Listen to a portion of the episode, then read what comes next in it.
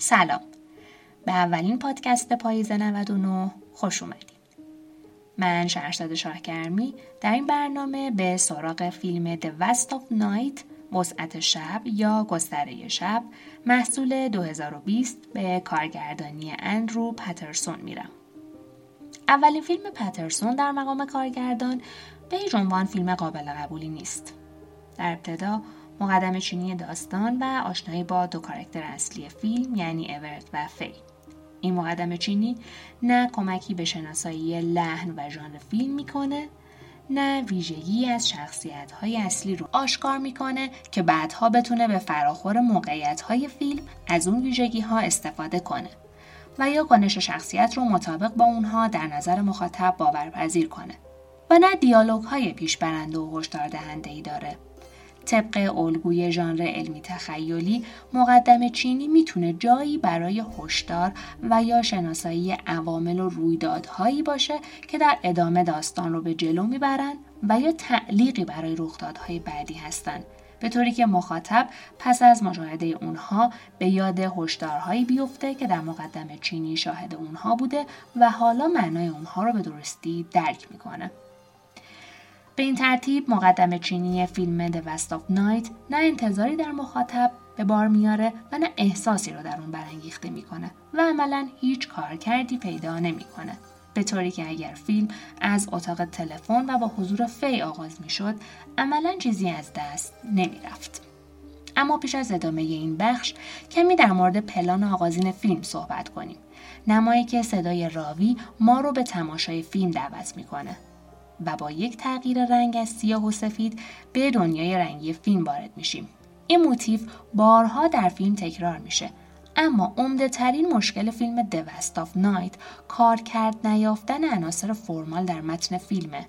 در فیلم نه صدای راوی تکرار میشه و نه پایان بندی در ارتباط با فصل ابتدایی فیلم قرار می‌گیره تا بشه از طریق اون برخی از مفاهیم و عناصر فرمال رو در فیلم بست داد. استفاده از نماهای بلند و حرکت تراولینگ دوربین که دو شخصیت اصلی رو در نماهای طولانی تعقیب می‌کنه هم بخشی از همون عناصر فرمال کارکرد نیافته در فیلمه. این فیلم تماما در یک شب اتفاق میافته. شب به نماهای سوبژکتیو و تراولینگ عمدتا از عناصر یا قراردادهای ژانر وحشت هستند. فیلم The West of Night از این الگوها استفاده می‌کنه در حالی که خلق وحشت هرچند جزئی نمی‌تونه بخش از لحن این فیلم باشه معمای کشف منبع صدا و ارجاعات فرازمینی فیلم باعث میشه که فیلم مدام بین ایجاد معما و وحشت در نوسان و تناقض باشه.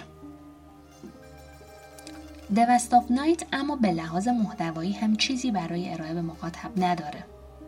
فیلم برای گرهگشایی از معمای منبع صداهای ناشناس و شیء عجیب در آسمان شهر اونها رو به دلایل سیاسی و نظامی نسبت میده و در داستان فرعی پیرزن و پسر مرموزش محتوا رو در حد چند شعار سطحی تقلیل میده. پیرزن در دیالوگهاش علت این صدای مرموز و ناشناس رو به مردم شهر و دوری تنهایی و حواس پرتی اونها نسبت میده. این فیلم به هیچ عنوان به یک مضمون هرچند در سطح دست پیدا نمی‌کنه و دو شخصیت اصلی بدون تعریف انگیزه هاشون و همچنین بدون دست زدن به انتخاب و گرفتن تصمیم در مسیر حل معما قرار می گیرن.